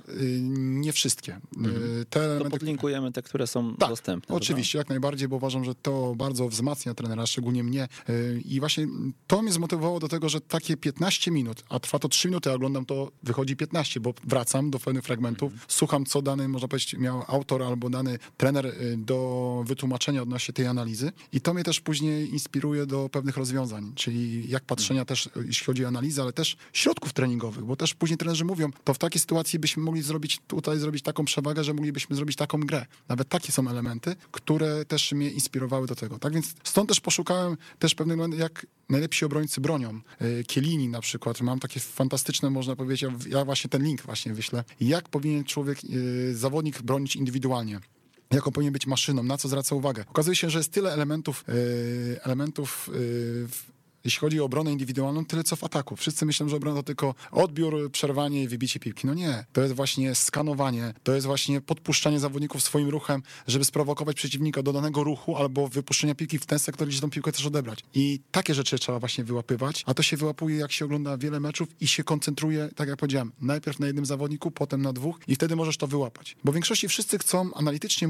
przynajmniej jak rozmawiam z kolegami, trenerami, wyłapywać te takie zachowania zespołowe. Tak, one są ważne ważne. To nie ma dwóch zdań jak najbardziej. Natomiast zanim je zobaczysz, zobacz najpierw, jakie są dwójkowe, trójkowe, które one ci później mm, pozwolą zauważyć te szerzej rozumiane, można powiedzieć, to znaczenie y, zachowań już zespołowych. I do tego was y, ponaglam. Super. Myślę, że mm, tak, linki y, na pewno na ekstratener.pl ukośnik 132 podkleimy z tą UEFA. Myślę, że wiele osób chętnie z tego skorzysta. No ale myślę, że właśnie takich takich niuansów szukamy w Jak uczyć futbolu. Takie analityczne śniadanie może zainspirować na pewno wiele osób, żeby zbudować nawyk po prostu regularnego mm, poprawiania swojej wiedzy. Można zawsze to tak, przy śniadaniu. Chociaż przy śniadaniu powinniśmy skupić się na jedzeniu, żeby dobrze trawić. Ale proszę pamiętać, że to jest nie, że w trakcie jedzenia. Właśnie to jest to, że przyjeżdża się do klubu, śniadanie się już w domu je. I się włącza, można powiedzieć, tak, to, to jest cudzysłowie, tak jest. Tak, także tu myślę, że to jest e, bardzo, bardzo fajna e, sprawa. Dla mnie mi się też spodobało to odnośnie obserwacji danej drużyny na przykład przez pół roku, to też jest, e, myślę, fajny patent, żeby gdzieś się nie rozrzucać między tymi wielkimi klubami, jak chcemy tak. je rozpatrywać, tylko skupić się szczególnie na, na, nie wiem, Manchesterze City przez pół roku, za chwilkę e, będziemy analizować może Liverpool Kloppa, czy, czy, czy Bayern Nagelsmana, jak za chwilkę będziemy A proszę też wziąć pod uwagę, tak, ja przepraszam, że przerywam, ale Okazuje się, że bardzo dużo dobrych trenerów jest, którzy na przykład mają słabszy potencjał i muszą właśnie tymi elementami taktycznymi y, niwelować swoje umiejętności indywidualne. I warto też patrzeć na te zespoły, które są w dolnej tabeli, gdzie one właśnie wtedy ba jeszcze lepiej taktycznie grają czasami niż te zespoły, które są z najwyższej półki, bo mają największy potencjał. Roberto De Zerbi się tutaj kłania i Sassuolo jego. E, ale żeby... Nie tylko, i w polskiej nawet lidze, tak więc powiem szczerze, warto też naprawdę poobserwować dany zespół i nie tylko patrzeć na tych topowych, bo nie zawsze to od nich zależy też. Jeszcze trenerze z e, Gazety Wrocławskiej, fragment wywiadu. W trakcie treningów mamy podzielone boisko na kilka sektorów, pięć stref wzdłuż i sześć na szerokość. Piłkarze widzą dzięki temu, jak mają się przesuwać. Możemy to jakoś rozwinąć, czy to jest zbyt skomplikowane, żeby Nie, przekazać? myślę, że możemy to sobie rozwinąć, bo to jest bardzo... Trochę jak u Guardioli ten podział, bo tam on też... O, teraz też, Guardioli, no to tak. Nie pamiętam ile miał tych sektorów, ale sporo. Ja powiem szczerze, że to, to nie jest mój pomysł, to ja zauważyłem, tak, byłem, miałem przyjemność bycia na stażu w Hanowerze, z trenerem Darkiem Żurawiem byliśmy w jego klubie, w którym on 7 lat był zawodnikiem pierwszego zespołu, jest bardzo szanowaną osobą i nas wpuszczali w każde miejsce i mogliśmy zadawać pytania i wchodzić na boisko, gdzie nie można było. Teraz po raz pierwszy spotkałem się, że na treningu może przyjść mm, kilkaset osób i obserwować trening. Nie mecz, ale trening. To jest ciekawa rzecz, można powiedzieć, że u nas Często można powiedzieć, treningi yy, nie przychodzą trenerzy, są nawet otwarte. I to też motywuje was do ciekawej rzeczy, bo Mimo, że jestem wrocławianinem, y, nie będę się oczywiście chwalił, tylko po prostu jestem takim pasjonatą, że w pewnym momencie we Wrocławiu było bardzo dużo zespołów y, z najwyższej półki. Był Polish Masters z trenerem Bielsą z Athletic Bilbao, był ten Jurgen Klopp, y, był Benfica Lizbona, przyjechała Brazylia, reprezentacja Brazylii przyjechała do Wrocławia, reprezentacja Japonii. I oni trenowali kilka dni wcześniej we Wrocławiu. Powiem szczerze, że było tylko kilka osób na tych treningach. Oczywiście niektóre treningi były zamknięte. Nie będę ukrywał, że mam taką anegdotę, którą na pewno większość zna, że zamknąłem się w pomieszczeniu budynku klubowym i żeby rano, można powiedzieć, oglądać ten trening, bo był zamknięty reprezentacji Japonii i nagrywałem ten sobie trening, ale tylko na własne potrzeby, bo był trening taktyczny odnośnie ustawienia 4-2-3-1, odnośnie wyprowadzania piłki właśnie e, od bramkarza, otwarcia gry i budowania ataku na połowie przeciwnika. Fantastyczne pięć schematów, które do dziś, można powiedzieć, e, sobie przypominam, jeżeli gram, gramy takim ustawieniem i, i pokazuję też, że są takie też inne warianty fantastyczna rzecz i motywuje was, y, trenerów, też do tego, żeby jednak y, jeździć i obserwować takie treningi, bo są treningi, które otwarte. Oczywiście niektóre trenerzy zamykają, nie dziwię im się też, bo są pewne elementy taktyczne, ale też jest dużo otwartych, wystarczy podejść i porozmawiać i uważam, że w większości skorzystamy z tego. Nie tylko wszystko na wideo, nie wszystko w domu, z komputera, ale też można naprawdę dużo rzeczy skorzystać. I ja powiem szczerze, zauważyłem bardzo ciekawe, można powiedzieć, rozwiązania od trenera Bielsy, yy, również odnośnie treningu, odnośnie blokowania właśnie yy, dośrodkowań, blokowania uderzeń, gdzie to był trening indywidualny. Jak zobaczyłem ilość tych wykonań, które zawodnicy wykonywali i na jakiej intensywności i jak skrupulatnie może trener od nich wymagał, że jak nie wychodziło dalej, dalej, dalej, aż wyszło, że no to też y, człowieka ukierunkowało, że to jest właśnie taki element, który występuje na boisku i go też chce stosować y, na treningu szaleńców ściągamy do jak uczyć futbolu. Ostatnio Łukasz Tomczyk opowiadał o przebieraniu się za chłopca do podawania piłek u trenera Chybali. Teraz e, trener Becela, jak słyszeliście, e, zamykał się nawet e, w budynku klubowym, żeby coś tam podpatrzeć. A jeszcze zapytam w takim razie o ostatni cytat z naszego wykładu. Grzew dziadka, niedopuszczalna jest zmiana po dotknięciu piłki, tylko odbiór i tylko odbiór lub wybicie. To są, to gdzieś, nawet nie wiem w jakim kontekście, ale gdzieś taką to notatkę. wyciągnięte trochę z kontekstu, natomiast to jest filozofia, jak kiedyś rozmawiałem o, o nauczaniu y, i doskonaleniu y, gry obronnej, indywidualnej, to jeżeli stosujemy bardzo bardzo ważny uważam mm, element małych gier, czyli w postaci mm, gier tego tak zwanego dziadka. Y, trzeba uczyć zawodników przede wszystkim odbierania piłki.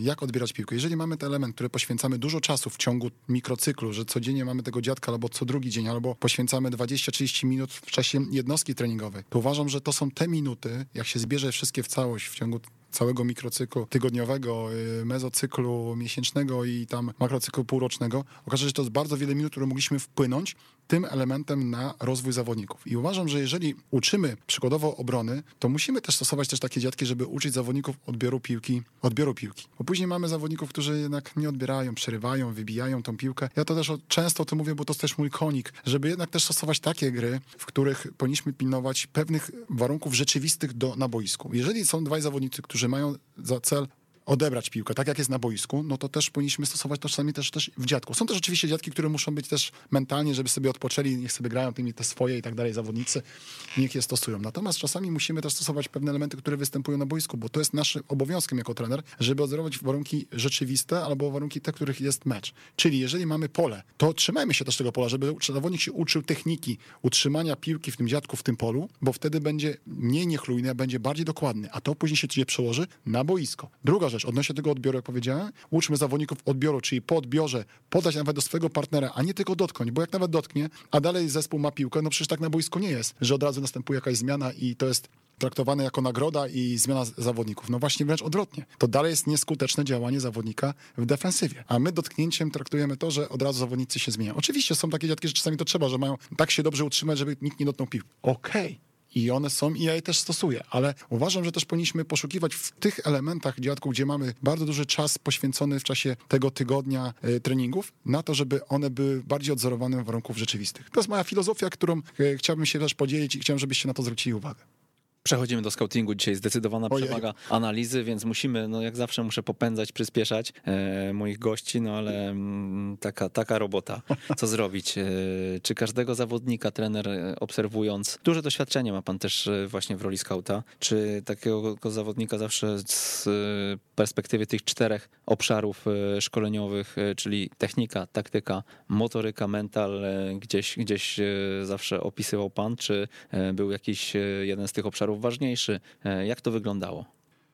Te wszystkie cztery obszary są bardzo ważne y, ze względu na to, że no, to jest cała budowa, budowa pewnych zachowań y, zawodników na boisku i powinniśmy go mm, obserwować pod względem właśnie tym technicznym, taktycznym, motorycznym i, i mentalnym. Natomiast patrząc później mm, na podstawie doświadczeń, że jednak najważniejszą, jedną z najważniejszych ról końcowych na poziomie sprowadzania zawodników na poziomie centralnym jest jednak później ten charakter ten charakter jednak i ten mental zawodnika, czy on potrafi utrzymywać pewien poziom mm, swojego zaangażowania przez cały mecz, przez całą rundę, przez cały sezon, y, czy on jak przegrywa, jak on się zachowuje, czy on wpada w nerwy, frustrację, czy on dalej, można powiedzieć, próbuje budować zespół i ciągnie ten zespół. To są te właśnie elementy, które należy zauważyć, jeżeli chcemy zminimalizować błąd. To, są bardzo, to jest bardzo szeroki temat. Ja tutaj się w tym y, poszukiwałem bardzo dużo rozwiązań odnośnie tego, bo jednak też były popełniane błędy. Nie tylko zawodników się sprowadzało zawsze trafione transfery i tak dalej. Czasami też się nie trafiało, mimo że to był bardzo dobry piłkarz. W danym środowisku bardzo dobrze funkcjonuje, w drugim nie. W scoutingu również jest bardzo ważne też dostosowanie danego zawodnika do profilu danego klubu, bo jest, są też y, pewne kluby w których też pracowałem, gdzie mają swoje zasady, swój charakter, swoją historię która, y, która również jest bardzo ważna do y, przy wyborze zawodnika.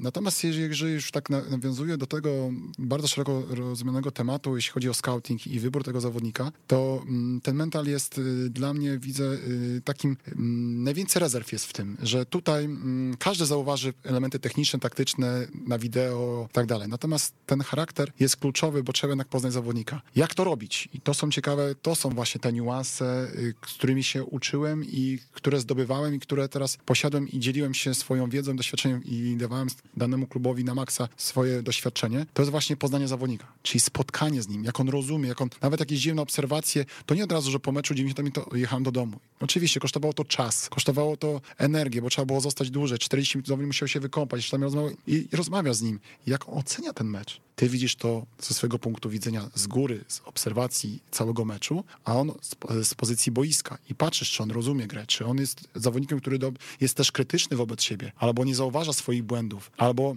albo widzi, że miał pewne rezerwy i mógł to stosować i zastosował, to widzicie w nim wtedy rezerwy. Uważam, że to są takie rzeczy, które nie wolno się bać. I oczywiście są też, pamiętajmy, role mm, scouting też nie, nie polega, też jest też dzielony, bo jeżeli już wiesz, że tego zawodnika obserwujesz przez pół roku i ten zawodnik wie, no to fajnie w taką relację wejść, ale czasami idziesz i szukasz danego zawodnika i wtedy ciężej, a dwa, nie możesz też podejść, bo z drugiej strony ma ktoś ważny kontrakt przez kilka najbliższych lat i on tak nie odejdzie i dane kluby się na to nie godzą. To są już trudniejsze tematy. Natomiast o pewnych niuansach i szczegółach też nie mogę mówić, bo są też tajemnice, tak, to już naprawdę, które nawet w kontrakcie mam pisane, odnośnie pewnych y, sposobów y, sprowadzania zawodników do klubu, które nie mogę wyjawić, bo to są pewne reguły, które dany klub stoi i to jest ich przewaga nad innymi klubami. Natomiast mówię o takich rzeczach, które pomagają y, nam jako trenerom, bo pamiętajmy, że trener też jest każdy scoutem, ale też ludziom, którzy się specjalizują w tym scoutingu i się rozwijają, że ten element jednak ma najwięcej rezerw. To jest jedna rzecz. Druga, teraz wiemy o tym doskonale, że jednak Instagramy, Facebooki, to są kolejne rzeczy, które trzeba weryfikować. I ja powiem szczerze, że miałem fantastycznych też współpracowników, z którymi pracowałem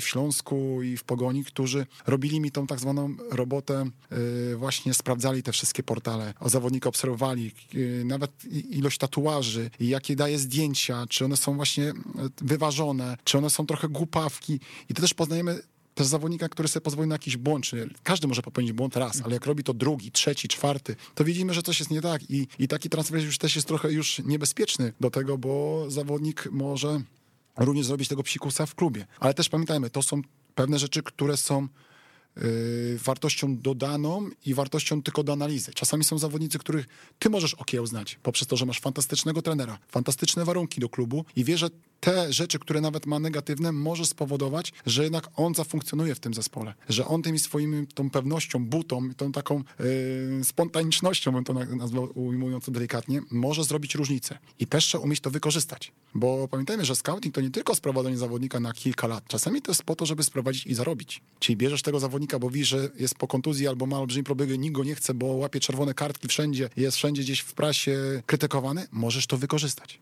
Jest wiele przykładów wspaniałych w Polsce trenerów, którzy tak robili. Nie będę podawał przykładów, bo nie chcę traktować tych zawodników, którzy się mogą obrazić, że byli źle oceniani, a później gdzieś dobrze zafunkcjonowali, bo to nie o to chodzi, bo to o to chodzi, żeby jednak te rzeczy mm, na to zwracać uwagę i zapisać sobie gdzieś to w swoich regułach, zasadach, nawet w, y, w profilach, y, żeby na to zwrócić uwagę. Tak więc to jest kolejna rzecz. Drugą rzecz, którą was mo motywuje odnośnie obserwacji, to jest nie tylko ocena wideo na żywo opisowa, ale też punktowa, która ułatwia. Dlatego, że jak oglądasz wielu zawodników, w pewnym momencie już w pewnym momencie masz ich tysiące nawet w głowie, w banku swoich informacji, czasami te liczby ci podpowiadają. Ja ciekawą rzecz Tutaj zastosowaliśmy w, i w Śląsku, i w Pogoni, tylko w każdym klubie było inaczej. W każdym klubie były swoje zasady, y, bo były inne, można powiedzieć, oceny tych punktów, bo też pamiętajmy, że ocenę punktową mieliśmy od 0 do 6, ale to nie o to chodzi. Ale każda ocena była opisowa też co znaczy jeden, co znaczy dwa, co znaczy trzy, co znaczy cztery, co znaczy pięć w całokształcie. Bo jak mieliśmy te wszystkie cztery aspekty taktyczne, yy, techniczne, motoryczne i mentalne, one były też punktowane i tam były też wyszczególnione te rzeczy, które też punktowaliśmy. Yy, I oczywiście to są już te szczegóły, o których też nie mogę do końca mówić, natomiast jeżeli ktoś będzie być zainteresowany, to proszę się kontaktować, czy przez pana osobę ze mną bezpośrednio, bo ja jestem osobą, która się dzieli pewnymi doświadczeniami, ale ja muszę widzieć tego osoby, że jest pasjonatą, a nie, że tylko chce mieć tak zwane od razu yy, od razu y, ściągę i będzie na tym jechał. Nie, on musi też sam poszukiwać, bo ja uważam, że ja też cały czas dalej do dziś poszukuję pewnych dalej rozwiązań, które przynoszą później efekty klubowi i dla nich te profity i pieniądze i tak dalej. Ja jestem od tego, żeby dać się maksymalnie oddać danemu klubowi. Gazeta Wrocławska raz jeszcze. Założyliśmy sobie w Śląsku, że 50% oceny piłkarza to jego umiejętności, a drugie 50% to wywiad środowiskowy. O ten wywiad jeszcze chciałem dopytać, bo e, bardzo dużo tutaj. E, ja właśnie odnoszę to do rozmowy z Tomkiem Pasiecznym. E, mieliśmy takiego live'a w tym tygodniu, bo Tomek będzie u nas w szkole trenerów online, ale on powiedział właśnie, że nie przykłada do wywiadu środowiskowego mm, zbytniej uwagi, ze względu na to, że nie wiadomo też z kim rozmawiamy. Często, tak. często e, może ta osoba mieć jakiś interes, czy to być kibic, który chciałby, żeby ten zawodnik został u niego, a nie poszedł do Arsenalu, e, albo w drugą stronę, żeby właśnie, nie wiem, może to jest jakiś znajomy, który będzie e, mówił w samych superlatywach o zawodniku, a no, z doświadczeń Tomka wynika też, że mm, nie zawsze te osoby, e, z którymi gdzieś się rozmawiało, mają wystarczającą wiedzę, żeby się w ogóle o tym zawodniku wypowiadać często. Tak, Tomek Pasieczny to jest przede wszystkim specjalista, który w tym, można powiedzieć, się specjalizuje, tak więc to jest osoba, która ma olbrzymią wiedzę i doświadczenie. Natomiast y, trzeba jeszcze jednej rzeczy powiedzieć. Myślę, że on tym powiedział, tylko że trzeba mieć też swoich ludzi zaufanych, swoich mm, ludzi, z którymi, których też weryfikujesz i sprawdzasz. Ja powiem o ciekawą taką rzecz, że był taki projekt, gdzie w pewnym momencie, i to było jako pierwszy w Śląsku Wrocław, że mieliśmy kilkunastu skautów pracujących dla Śląska Wrocław. Wszyscy wyszli może z projektu selekcji gdzie weryfikowaliśmy też ich, ich wiedzę i tak dalej. Później zbudowaliśmy, można powiedzieć, siatkę ludzi po całej Polsce i też już później Europy, jeśli chodzi o Pogoń Szczecin, gdzie mieliśmy ludzi, którzy nie mieli w tym interesu. Oni po prostu mieli takie relacje z tobą, że, mm, że przekazywali pewne informacje, to to czują i wymagali później tego samego od ciebie. Czyli więc to jest podstawowa rzecz. Natomiast zgadzam się z tym, co Tomek mówi, że są menadżerowie, którzy chcą swojego zawodnika jak najbardziej gdzieś dalej, można powiedzieć, y, dać do innego klubu lepszego. Są kibice, którzy chcą zostawić swoich, czyli przeciwwaga druga, w drugą stronę. Są ludzie, którzy są niekompetentni, którzy mogą po złości, bo ktoś im krzywdę zrobił albo ktoś źle grał i źle o nim mówić. Oczywiście trzeba budować na własnych doświadczeniach. Natomiast ja zawsze weryfikuję nie w jednym miejscu. Weryfikuję w kilku miejscach i jeżeli mi się potwierdza w dwóch, trzech miejscach dana sytuacja, to przeważnie tak jest. Oczywiście, jeszcze raz, baz, trzeba bazować na własnych doświadczeniach i własnych, własnej ocenie na podstawie swoich doświadczeń. I to jest najlepsze. I wtedy jesteś, wtedy ty możesz popełnić błędy, bo to są twoje doświadczenia. Natomiast też y, ja się tym bardzo mocno też y, wspierałem, ponieważ miałem zaufanych ludzi, którzy wiedzieli, że Y, ja im oddaję tak samo pewną wiedzę i doświadczenie, natomiast oni mi również przekazują tą wiedzę nieformalną temat zawodnika, jaki jest, jaką funkcjonował i ta wiedza się bierze też od trenerów. Ja powiem, że z wieloma trenerami Ekstraklasy dzwoniło do mnie odnośnie danego zawodnika, co o nim sądzę, bo z nim kiedyś pracowałem. Ale to są normalne relacje, bo każdy chce zminimalizować błąd i chce pracować z zawodnikiem, który go nie zawiedzie i będzie spełniał jego oczekiwania. Tak więc to są też normalne y, reguły i zasady funkcjonowania. Trenerze, powiedzmy może o prezencie, bo przygotował pan y, profile, prezentację z profilami na każdą pozycję, y, właśnie pod kątem scoutingu trochę, chociaż pod kątem analizy pewnie też. Może powiedzmy dwa zdania, co to będzie dokładnie jest to taka reguła, takie zasady, że y, osoba, która jest w radiu, przekazuje pewien prezent. Ja jestem osobą, która bardzo lubi się dzielić swoimi doświadczeniami i materiałami, które mam. Niech sobie z tego skorzysta i, i w bardzo dobrym celu. Natomiast przekazuję profile, czyli na określonych pozycjach, do, usta- do określonego ustawienia, które tam zobaczycie, do ustawienia ma 4, 2, 3, 1, y, jaki zawodnik powinien mieć na tej pozycji, żeby przede wszystkim scoutingowo zwrócić tu uwagę podczas oglądania, y, a dwa też analitycznie, jeżeli chcemy tworzyć tworzyć mu jakiś pewny trening y, pozycyjny, żeby te elementy wystąpiły w tym treningu pozycyjnym, jeśli chodzi o atak czy obronę. Również zachowania bez piłki. Tam są właśnie ciekawe rzeczy, że to nie tylko są y, profile zawodników pewnych działań z piłką, ale bez piłki, które chcemy, żeby dany zawodnik na tej pozycji również stosował. Tak więc ciekawa rzecz, zobaczycie, może się przyda, na pewno ją znacie. Ja jestem do tego, żeby tylko was zainspirować, żebyście sobie zobaczyli i może uzupełnili swoją wiedzę. Link do prezentu jak co niedzielę w naszym newsletterze. Jeżeli nie jesteście tam zapisani jeszcze na mailing, to ekstratrener.pl ukośnik newsletter. Można to zrobić w 10 sekund, e, do czego oczywiście zachęcamy. Co mm, mieli jakąś wspólną cechę, oczywiście o tym myślę. Zawodnicy, których pan za młodu wypatrzył. E, Maciej Wilusz, e, Błażej Augustyn, Kamil Biliński sobie wynotowałem. Pewnie było tych nazwisk jeszcze więcej. Tak, ale to są te trzy nazwiska, które to są piersi mojej współwychowankowie, bo uważam, że nie wolno sobie dawać informacji, że to są moi wychowankowie. Ja miałem tylko taką przyjemność, że mogłem ich prowadzić w juniorze młodszym, starszym i przeprowadzać ich do tej seniorskiej piłki. Dlatego ten okres jest dla, też dla każdego piłkarza wyjątkowy i miałem możliwość tych zawodników e, prowadzić. Pamiętajmy, że oni byli też y, nauczani i doskonaleni przez wielu też innych trenerów wcześniej. Ja nie chcę sobie mówić, że to są moi wychowankowie, natomiast współwychowankowie i z tego jestem dumny, z którymi mam do dziś kontakt i z tego się bardzo cieszę. Yy, I powiem szczerze, co mieli? Oprócz tego mieli, każdy miał coś innego. I to trzeba tak fajnie też o tym powiedzieć. Macie, yy, zaczniemy od Kamila Bińskiego. To był zawodnik, który jest, jest to królem pola karnego. I to się potwierdza do dziś, że to jest zawodnik, który ma fantastyczne uderzenie lewą prawą nogą. I dla niego nie ma problemu, czy tylko jak piłka mu spadnie przed niego, jest automatycznie uderzenie i kontrolowane uderzenie. Czy zewnętrznym, czy wolejem, czy wewnętrzną częścią doby, nie ma problemu. To jest chłopak, którego się zobaczyło na Brochowie, we Wrocławiu, to automatycznie już było widać, że to jest zawodnik, który ma, ma to coś. Dostał od e, Pana Boga, ale też dwa, e, potrafił to, można powiedzieć, już później wykorzystać to do seniorskiej piłki, a to już nie jest łatwe, bo każdy już się przygotowuje na takiego zawodnika, a on potrafi to wielokrotnie udowodnić, że jest zawodnikiem bardzo bramkoszczelnym. Drugi przykładem jest e, Maciej Wilusz, który był tytanem pracy to był zawodnik, który przychodził godzinę wcześniej, godzinę później, robił zadania domowe, e, piłkarskie, różne elementy zwodów, przyjęć, używanie drugiej nogi, rozciąganie, gdzie niektórym, niektórym nie chciało to był właśnie zawodnik, który ciężką pracą osiągnął to tu, tam, gdzie jest, czyli wyjazd za granicę, do, ze Śląska do Herenven, później powrót y, w granie w Rosji, w Polsce. No naprawdę fantastyczny zawodnik, który ciężką pracą udowodnił swoją, swoją można powiedzieć, przydatność w piłce seniorskiej. Trzecim zawodnikiem to jest Błażej, jak już wymieniliśmy te nazwiska, to był zawodnik z olbrzymim potencjałem, to już było widać. To był zawodnik szybki, skoczny, y, kreatywny, który sam próbował szukać pewnych rozwiązań, bardzo techniczny, niesamowite cechy wolicjonalne, po prostu chciał się z każdym bić dosłownie, ale w pozytywnym słowo tego znaczeniu, czyli na boisku wchodzić w kontakt, odbierać piłkę i jeszcze można powiedzieć jako obrońca zdobywać bramki. No ten zawodnik też y, olbrzymi potem trochę miał kontuzji, ale no fantastyczna też jego gdzieś tam kariera y, na tym poziom oczywiście, o którym mówimy, skończył, teraz kończy, jest jednym z czołowych zawodników Jagiellonii, ale wcześniej wyjazd do Boltonu, y, w Romie, y, granie w Serie A, pokazuje to, że to jest zawodnik, który jednak miał olbrzymi potencjał i do dziś ma i to uzewnętrznia. To ja zapytam jeszcze, już trochę tak tytułem końca, zapytam, e, co by pan poradził osobom, które nas słuchają, a które, które gdzieś tam no, chciałyby taką drogę e, trochę może analityczno-scoutingową e, przekształcić też w przyszłości w jakieś, jakąś pracę na najwyższym poziomie?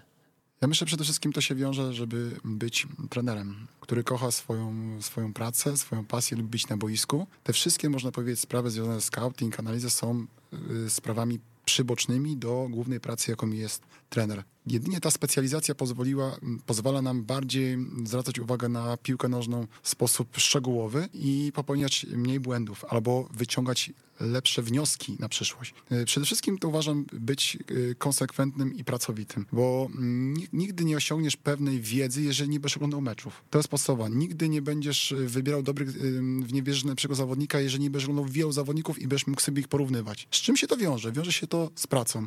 Ja tak zawsze mówię, że Bozia może mi nie dała talentu, ale dała mi na przykład przede wszystkim taką chęć do pracy i nigdy się jej nie boję zawsze ta systematyczna i ciężka praca dawała mi, można powiedzieć, pewien jakieś tam małe satysfakcje, sukcesy i, i uważam, że to jest najważniejsze. Ogólnie praca trenerska i polubienie tej pracy. Tylko trzeba o tym pamiętać, że każda z tych y, sfer, o których rozmawiamy, ma też swoją czarną stronę, nie tylko tą piękną, szukania zawodników i tak dalej. To są, można powiedzieć, też sfera, że to wymaga bardzo dużo czasu i to zabiera czas też rodzinny i to też trzeba o tym pamiętać. Dlatego też trzeba umieć to wyważyć, żeby też nie przekroczyć tych pewnych, y, pewnych granic. Dlatego do tego też namawiam iść na maksa, ale też z tym okresem właśnie tej, tego takiego też swobody i żeby też się rozwijać. Tak jak to mówię, te moje śniadania taktyczne, które też mnie rozwijają na co dzień, oprócz mojej codziennej pracy. Czyli mikrocykl z aktywną regeneracją. Wrócę jeszcze do tematu e, scoutingowego, bo Marek Duraj na Twitterze zapytał, na co zwracać e, w przypadku scoutingu zawodników do lat e, U12 uwagę? Czy najważniejsze są piłkarskie aspekty, czy może trochę zapomniana sprawność ogólna lub cechy mentalne, społeczne? Witam cię przede wszystkim, kolego.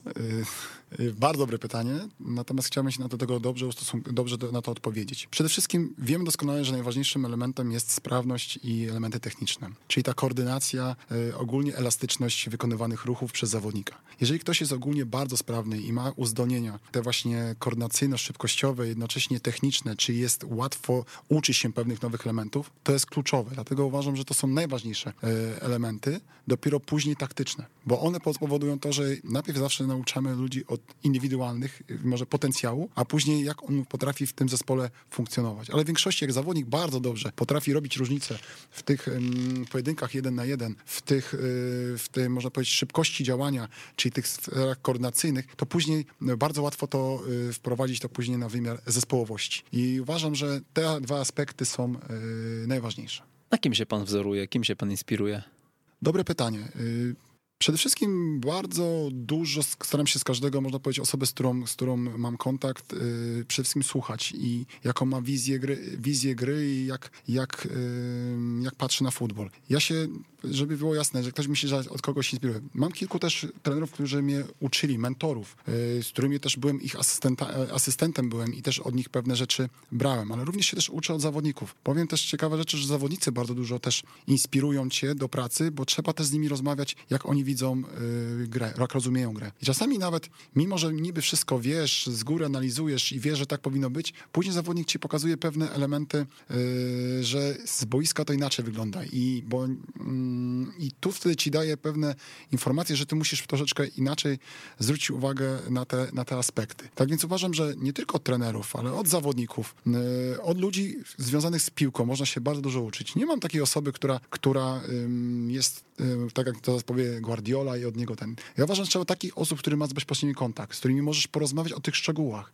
y, o tych niuansach, i, I, tutaj właśnie te osoby, które miałem szczęście mieć, spotkać fantastycznych ludzi, z którymi rozmawiam. No dziś niedługo planuję kolejny staż za granicą, tylko czekam na pewne decyzje covidowskie, ale też, proszę pamiętać, nie tylko za granicą, ale w Polsce też. Kolegów, z którymi rywalizowałem, będę się jechał do nich, żeby też podzielić się E, swoimi doświadczeniami z Ligi Europy, ale też podzielić się doświadczeniami ich, które mają i chcę być bardzo ciekaw, można powiedzieć, rozwiązań. I oczywiście jest to tylko dla siebie, po to, żebyśmy byli jedno drugiego, było, można powiedzieć, jeszcze po tym spotkaniu lepszy. Tak więc to jest trudne pytanie, ale jeszcze raz powtarzam, od, od wszystkich, którzy mają, którzy są pasjonatami, którzy mają pewną wizję i staram się, można powiedzieć, to dobrze wysłuchać i sobie to przeanalizować, bo ja jestem osobą zawsze później sprawdzającą pewne rozwiązania, bo jednak później to jest praca na żywym organizmie w piłce i trzeba jednak jednak być odpowiedzialnym to, co się robi.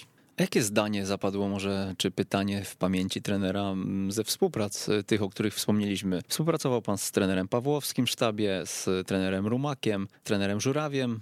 Ta pierwsza dwójka w Jak uczyć futbolu też była. Tak, y, ja powiem, że nie chciałbym w ogóle pominąć też innych trenerów, jak trenera Grześka Kowalskiego, trenera Restarańczyka i wielu innych też trenerów, trenera Żurka, z którymi współpracowaliśmy razem to jest coś fantastycznego, można powiedzieć. E, trener Pawłowski, niesamowity motywator. Człowiek, który spajał nie tylko zawodników, ale też cały sztab, który dla niego pracował od, od rana do wieczora. A on jeszcze nas, można powiedzieć, wyciszał i mówi, za dużo pracujecie, musicie mieć jutro świeżą głowę i tak dalej. To było fantastyczne, bo wtedy byłeś doceniany przez słowami, ale też jego czynami e, w pracy. Darek Żuraw, który systematyka taka niemiecka, dyscyplina, e, wizja gry do przodu, którą widzieliśmy w Lechu Poznań, nie banie się stawiania na młodych, co było w pewnym momencie takim trendem, gdzie większość klubów w pewnym momencie już poszła też w tym samym kierunku, czyli wyznaczenie pewnych tych trendów, które zrobił ten Mariusz Ruma, który fantastycznie, można powiedzieć, przygotowuje, można powiedzieć, cały mikrocykl od A do Z, czyli ta periodyzacja, ale dwa też y, wprowadzenie też nowych elementów. Ja miałem na tyle szczęście, y, że i z, i z trenerem Grzegorzem Kowalskim, który był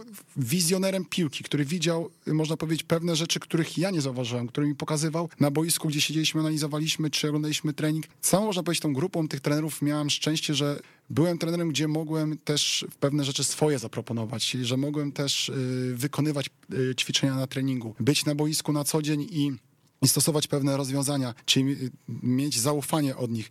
I to jest fajna rzecz, że oprócz tego, że są trenerzy, którzy głównie prowadzą, ale są też trenerzy, którzy pozwalają też asystentom też się wykazać i na tyle oni rozwijali też oprócz tego zespołu i siebie, ale też swoich współpracowników. I to jest to, że miałem szczęście pracować z takimi ludźmi, którzy też dążyli i dbali o rozwój też swoich kolegów, współpracowników, e, jeśli chodzi o trenerkę, bo to jest najważniejsze. Zawsze pytam naszych gości o książkowe top 5 jest takie pięć tytułów, które poleciłby pan naszym słuchaczom? Tak, ja zostawię te tytuły, bo wiele książek czytam, natomiast ja będę troszeczkę inny niż wszyscy. Ja powiem, że główną moją pozycją yy, książki jest mecz. Drugą jest mecz trzecią jest mecz, czwartą jest mecz, piątą jest mecz. Pozostałe to są tego, żeby nas zainspirować. Natomiast my z meczu, z naszego środowiska, w którym trenujemy, w którym gramy, najwięcej możemy wyciągnąć. Ale kiedy możemy wyciągnąć? Możemy wtedy wyciągnąć, jak patrzymy na piłkę nie tylko ogólnikowo, ale właśnie szczegółowo, czyli nie kibicowsko, trenersko albo analitycznie.